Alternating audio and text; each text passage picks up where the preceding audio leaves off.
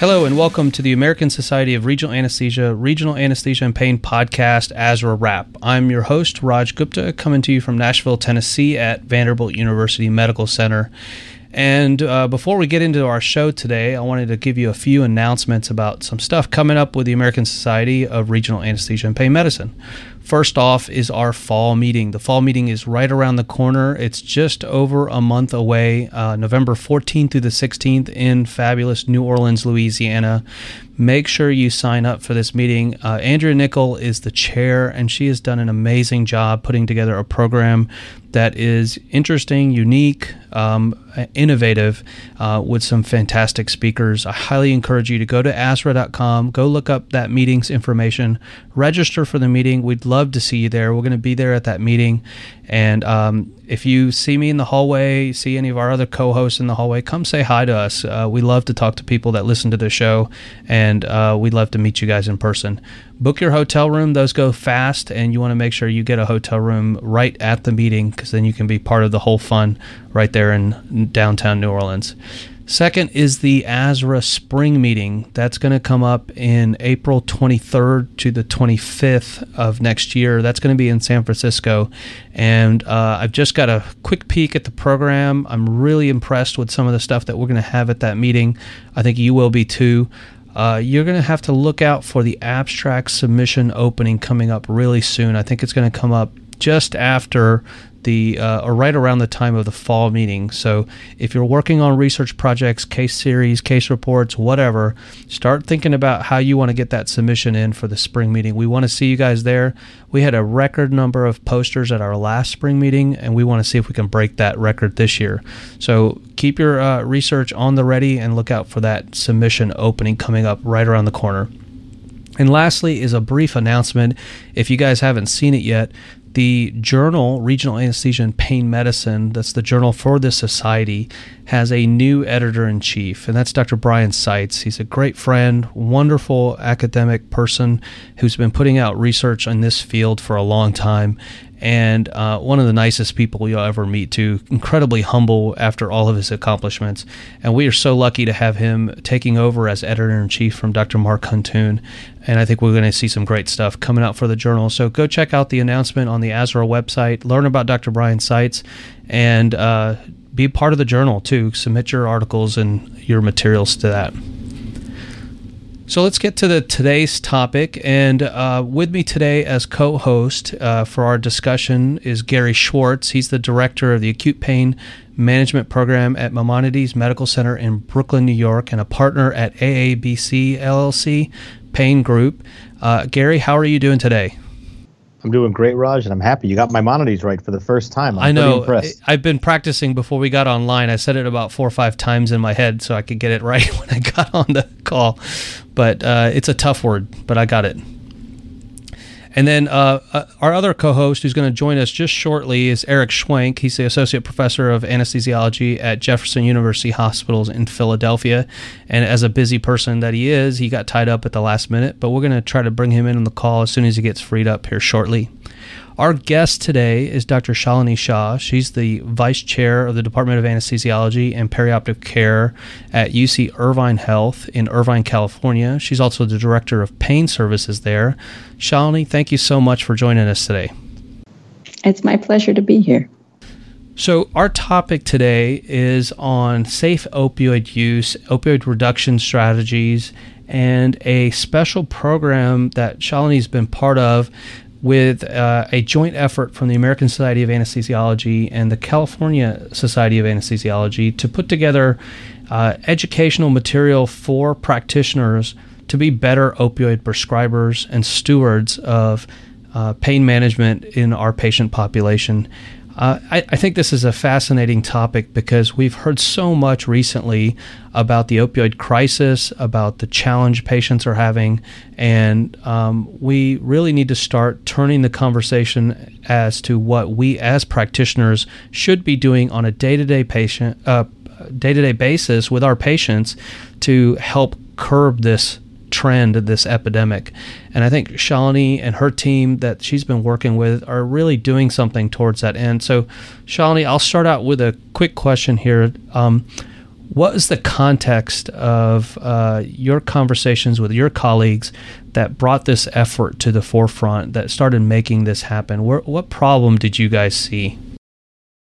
Sure. Um, you know, to give you some historical background, and some perspective, when we, and we, I mean the California Society of Anesthesiologists, the specifically the Committee on Pain Medicine, when we were charged with producing content that's directed towards patients and, and prescribers, we realized there's really a dearth, a big gap in between what's out there for physicians and what's really out there for patients.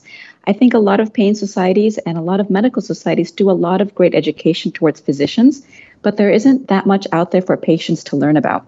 And specifically, patients who are coming in for surgery. So, what we decided to do at the CSA is create a patient video. And the emphasis of the video was that we could educate patients on what are pain medications, what are the side effects, what to expect, how long to use, what to do with um, leftover medications, um, in a very short, concise format, meaning no more than three minutes, because most people's attention span is not greater than that. So we created this video with the premise that we would employ it into all or as many medic- major medical centers that we could in California. So, on the uh, Committee on Pain Medicine, we have about just about every opioid or pain leader from every major academic medical center in California on this committee, and the hope is is that we're able to deploy it either in the pre-op holding area to patients or as they're in their um, hospital beds recovering from surgery and watch this video, just to give them a premise, an idea of what pain medications are. That's in a easy to digest format. So that's how it all started. I think the video is great. I viewed it myself. I saw the English version. My Spanish is not up to date, but I thought that was a great job you guys did putting in in two languages. Where could the patients find it, and also ASCs and surgical centers access the video so they can give it to their patients?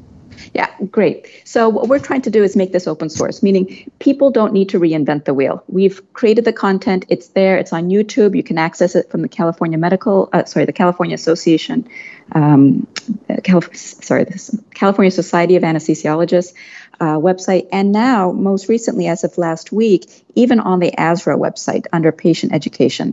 So it's there if you want to use it for your hospital or your health system or your ASC, you can absolutely use it free of charge.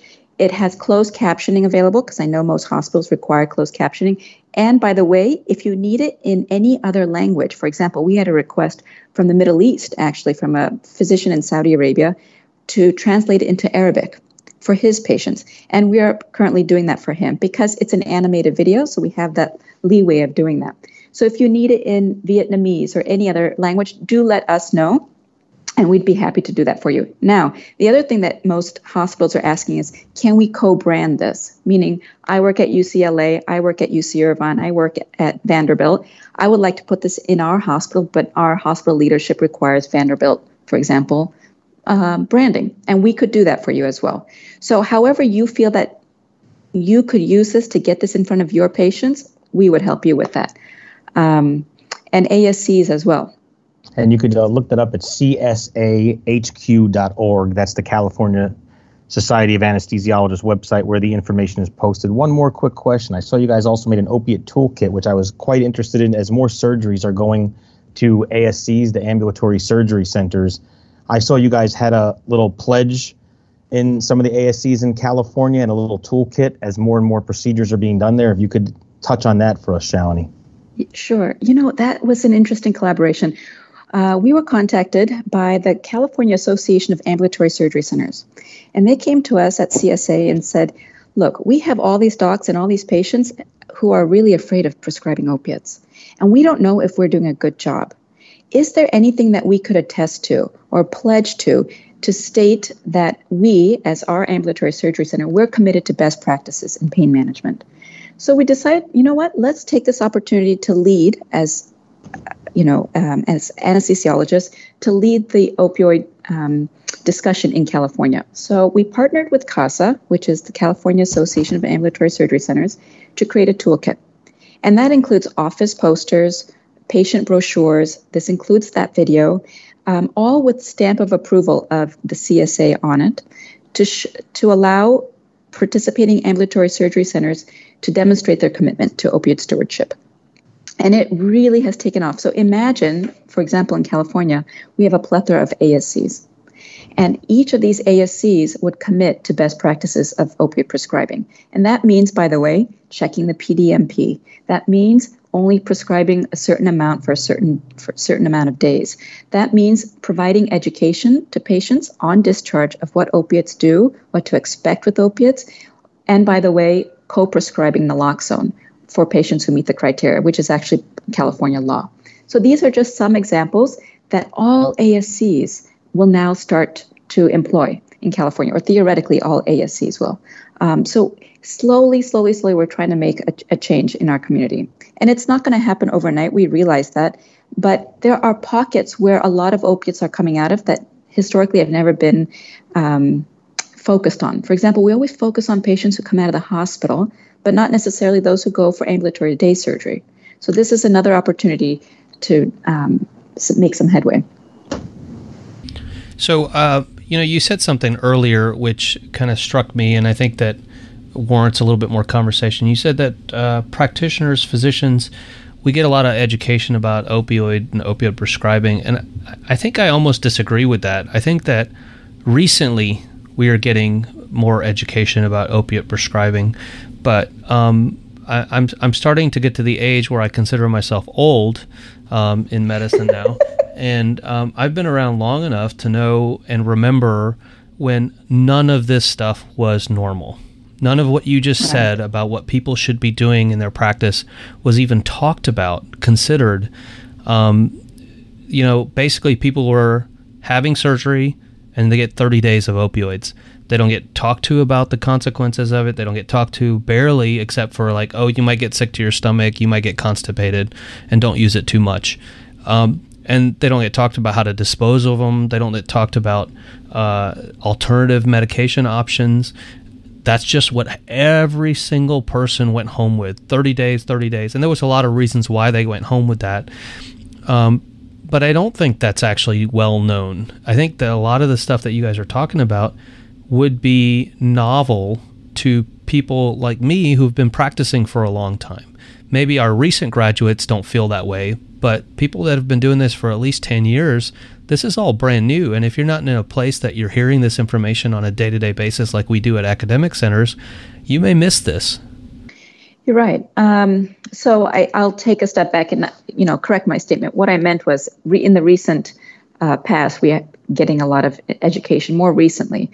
Um, but you're right. Even when I started my pain fellowship, um, about 10 years ago, I also felt the same thing. We focused on opiate pharmacology as pain trainees, but we didn't hear the national dialogue on it that much. Um, so there is still a lot of education gaps that I think that we could do a better job on. Number one is how to taper right? We understand when we should start pain medications, or we think we understand when we should start pain medications, but we don't really discuss how to get patients off pain medications, and especially with all the new regulation coming in.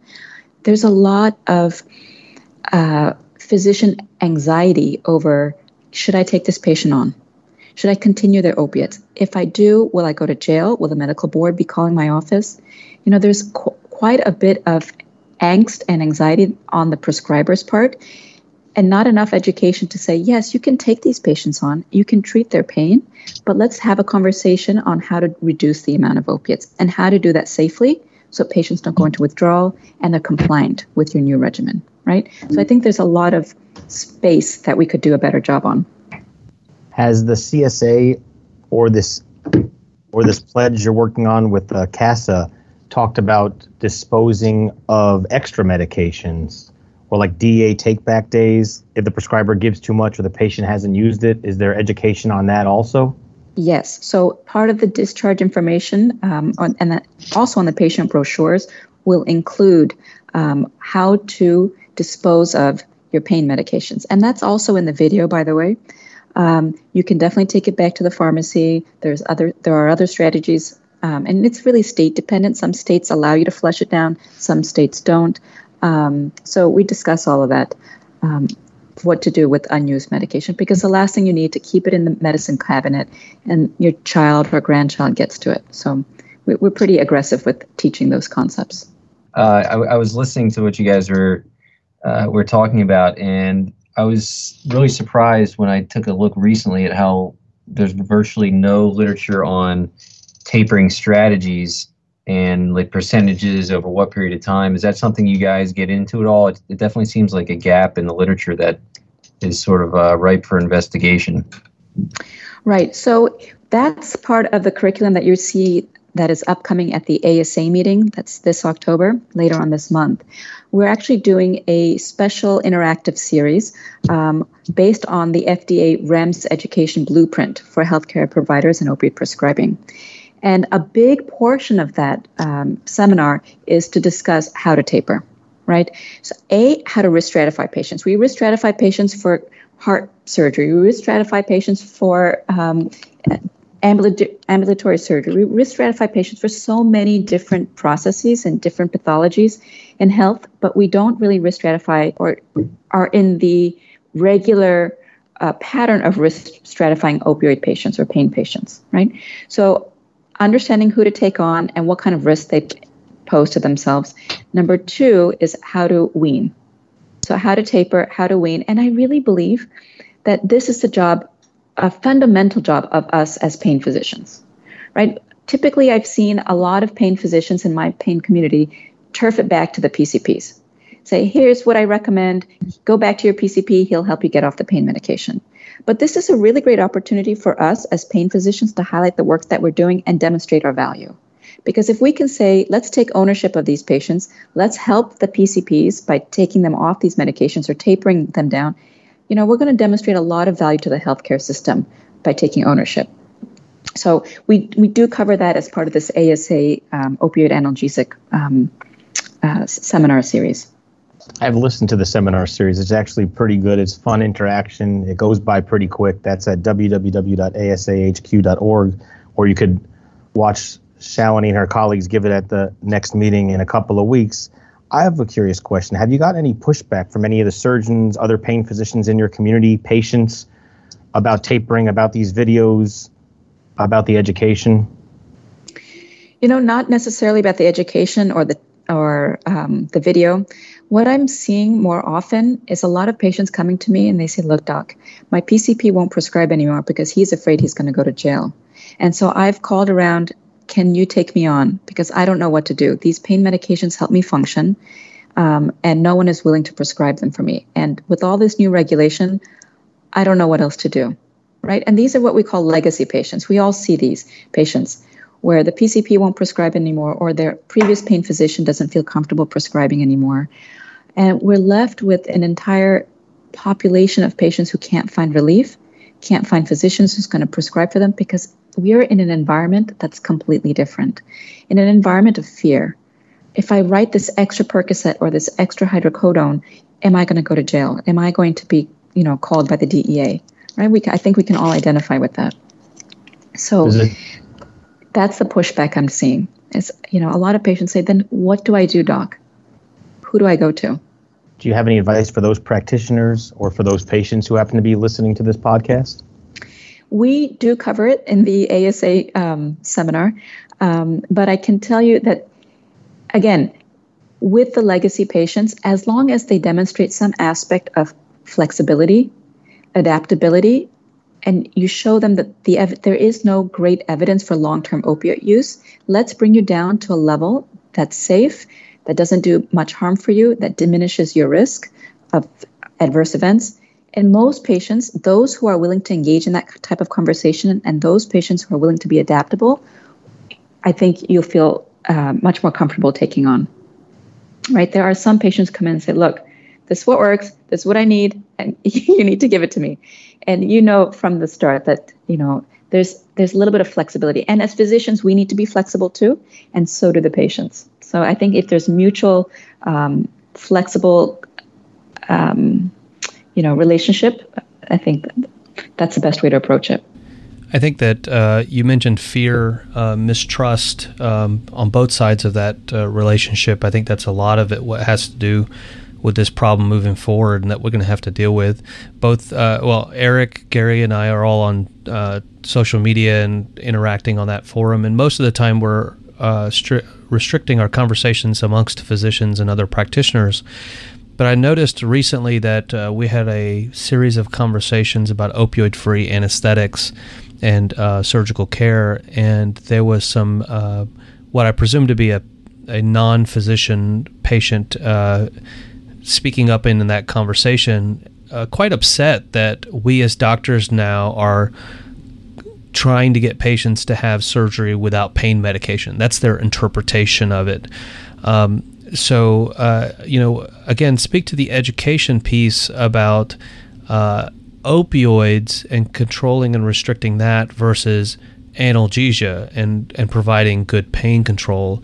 Um, how have your conversations in the development of this project related to that distinction and educating both the populace and then how physicians need to be talking to our patients about the difference between that? I think if you approach it with the idea that if you know, if you can risk stratify patients and you can have meaningful conversations with them about their overall health, um, I think most patients will understand where you're coming from. I don't know yet how I feel about opioid free anesthesia or opioid free analgesia. There was a paper out of UCLA about a year ago, which demonstrated for colorectal patients, which demonstrated no benefit, no difference in the number of pills patients were discharged with, whether they received opiate free anesthesia or not. Right. So I don't know if it really moves the pendulum or if it moves the conversation in a direction that's meaningful for patients because ultimately they're still going home with the same number of pills. They still have the same number of OME at the end of the day. So I, I'm more of the, um, and I could be of the minority opinion, but I'm still of the minor of the opinion that, you know, we should first and foremost treat pain, make sure patients don't suffer, make sure that they're they're alleviated, and then start having concomitant conversations about in preparation for discharge you're only going home with this much or you only typically will need this much and this is how to um, these are some other strategies that you could use. Look because i think philosophically philosophically i feel that americans just can't suffer. Um, and so if we can prepare them and put some expectations in front of them ahead of time i think that's going to make a better um, better outcomes rather than just letting them know that you're not going to have any pain medications when you come for surgery, right? So I, that's just my opinion. I I think this is a great conversation topic, and be so delighted to see someone debate this at one of the ASRA meetings to really understand: does it make a difference? Do patients do better when we do opiate-free anesthesia? I don't know.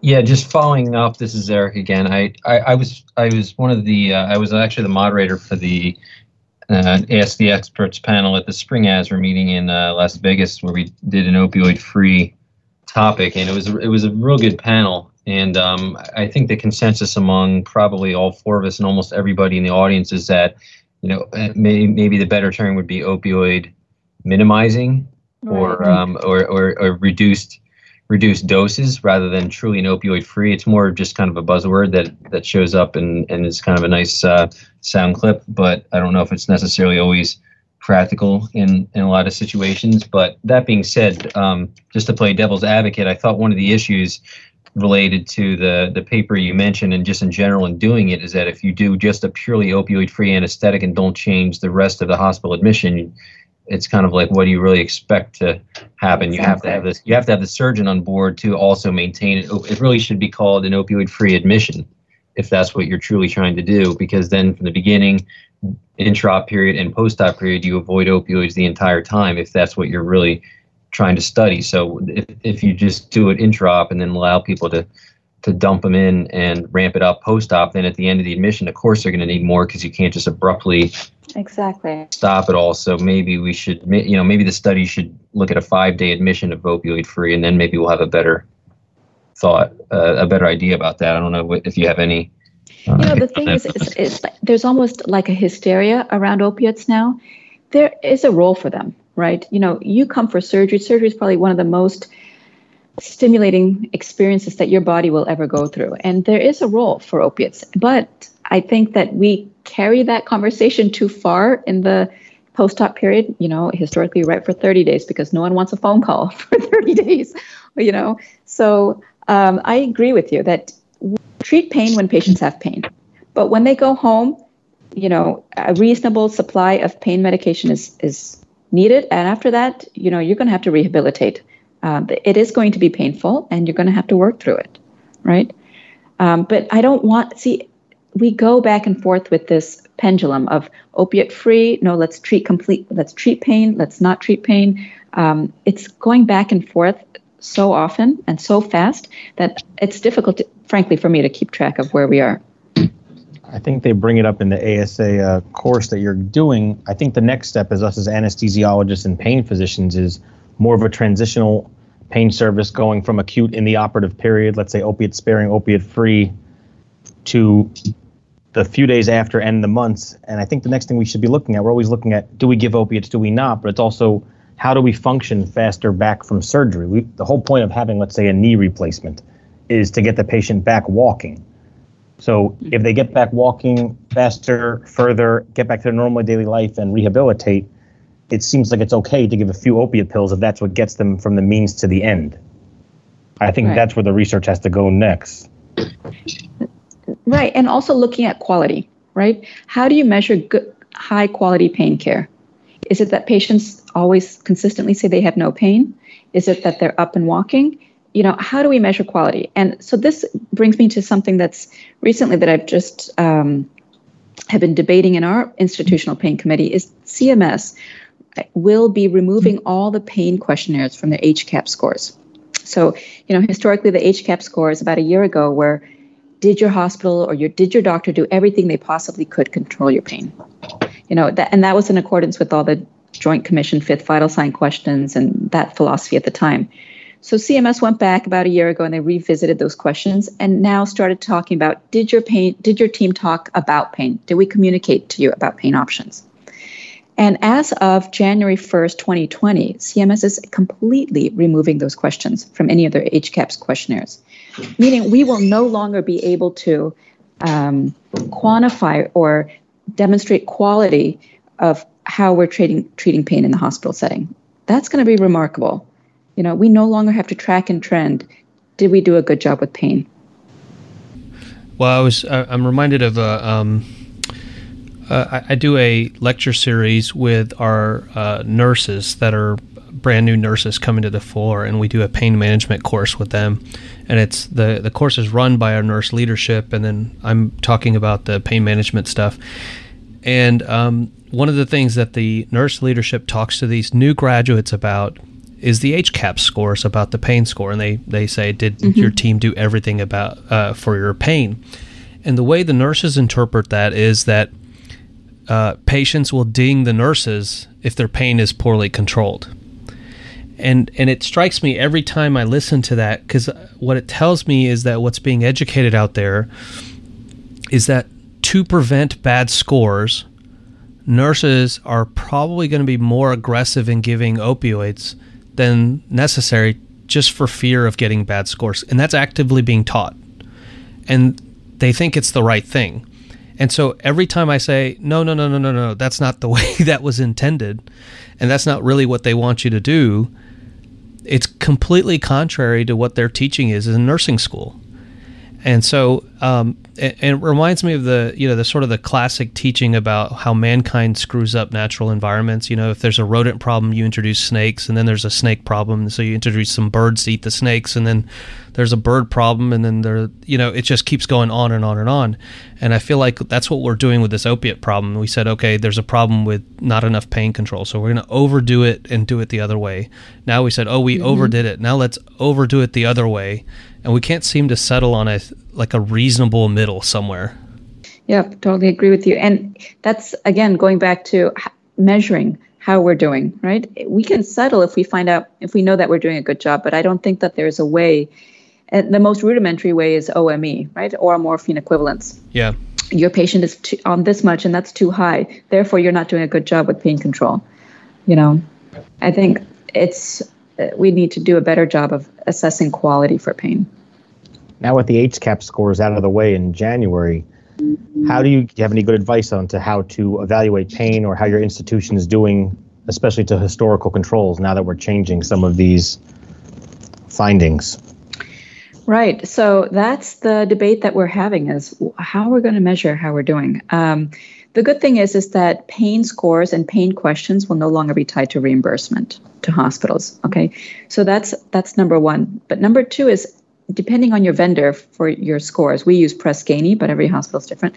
Uh, Press Ganey still has some questions that your hospital or your patient experience um, leadership can put into the into the um, questionnaires. So while these will not be reportable or reported to CMS, or and there's no reimbursement tied to it, you can still track and trend um, how you're doing for, from a pain perspective. So we decided to keep a couple questions in specifically about how we communicate about pain because I think fundamentally that's what patients want to know and they want to feel, right? They feel validated when we ask about their pain. They feel validated when we take interest in their pain, that we're trying to treat their pain aggressively.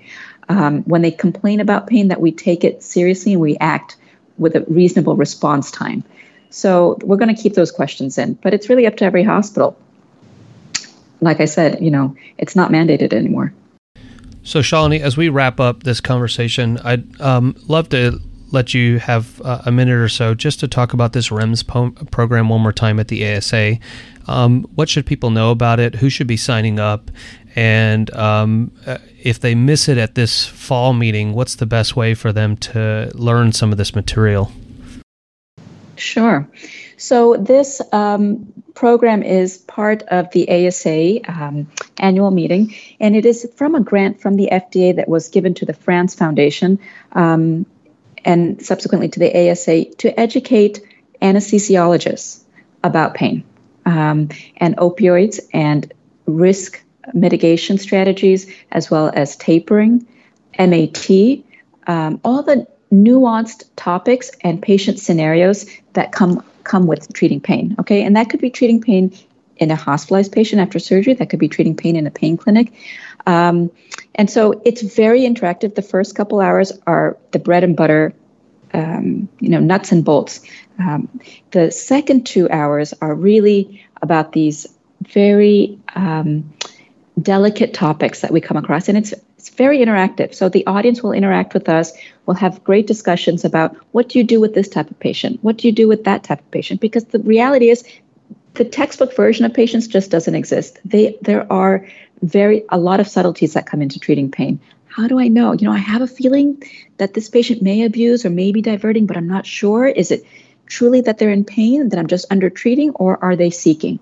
Right? These are the inner dialogues that go in our head, and we're going to work through some of those and how to uh, approach these types of problems in a more structured format. So um, that is the nuts and bolts of that program. Um, the good thing is is that it also is available online. So you can log on to the ASA website and you can take the course through the online modules, and you'll get about three CME credit hours. And I bring that up because like California, and I think many states now have a requirement through the medical board that you must, you know, complete a certain amount of opioid or pain education in order to maintain a medical license in your state. So in California, we have a 12-hour requirement. I'm not sure about other states, but we have partners. Uh, we have partnered with many of the medical state societies so that this course, whether you take it in person or online, will suffice for your medical board license it'll be sufficient for, for maintaining your license. So that's a great thing. Um, so if you need it for your state, this is a great resource. Um, high high content. Uh, Dr. Rathmell, uh, Dr. Rosenquist, Dr. Suresh, great um, great content and expert leaders who came up with the content as well. So you can know you're going to get high quality education. That's great, and um, I I think that this is an important topic. I think we're uh, trying to find a way to get to that middle ground of not overreacting and yet still uh, providing good pain relief to our patients. And there's a lot of re education that needs to occur in our patients and in our providers out there. So I think this is an important effort. And I appreciate you guys making this an open effort, not just something that's uh, proprietary to a certain small group. I think that's really important for the entire effort that you guys are going through. Um, I really want to thank you, Shalini, for joining us. Um, this has been a fantastic conversation. I think that we talk about the opiate epidemic in different formats uh, all the time, but it never seems to be enough. There seems to be another angle to this issue all the time. Gary and Eric, I want to thank you guys also for making it on the conversation. And I hope everybody goes to ASRA.com and checks out the upcoming meetings. And uh, we can hopefully see you guys there in person. Uh, I'll also be at the ASA for a brief period. I think Gary and Eric, you guys are maybe coming for part of it, I believe. Yep. I'll be Absolutely. in Orlando and Louisiana if anyone's there as well. I'll try to peel Gary away from uh, Magic Kingdom, right? Yeah, exactly. Exactly. So if you can find us amongst that uh, large crowd of people in Orlando, you can also come say hi to us there. So thank you again, Shalini, and this has been great conversation. Thanks. Thank you.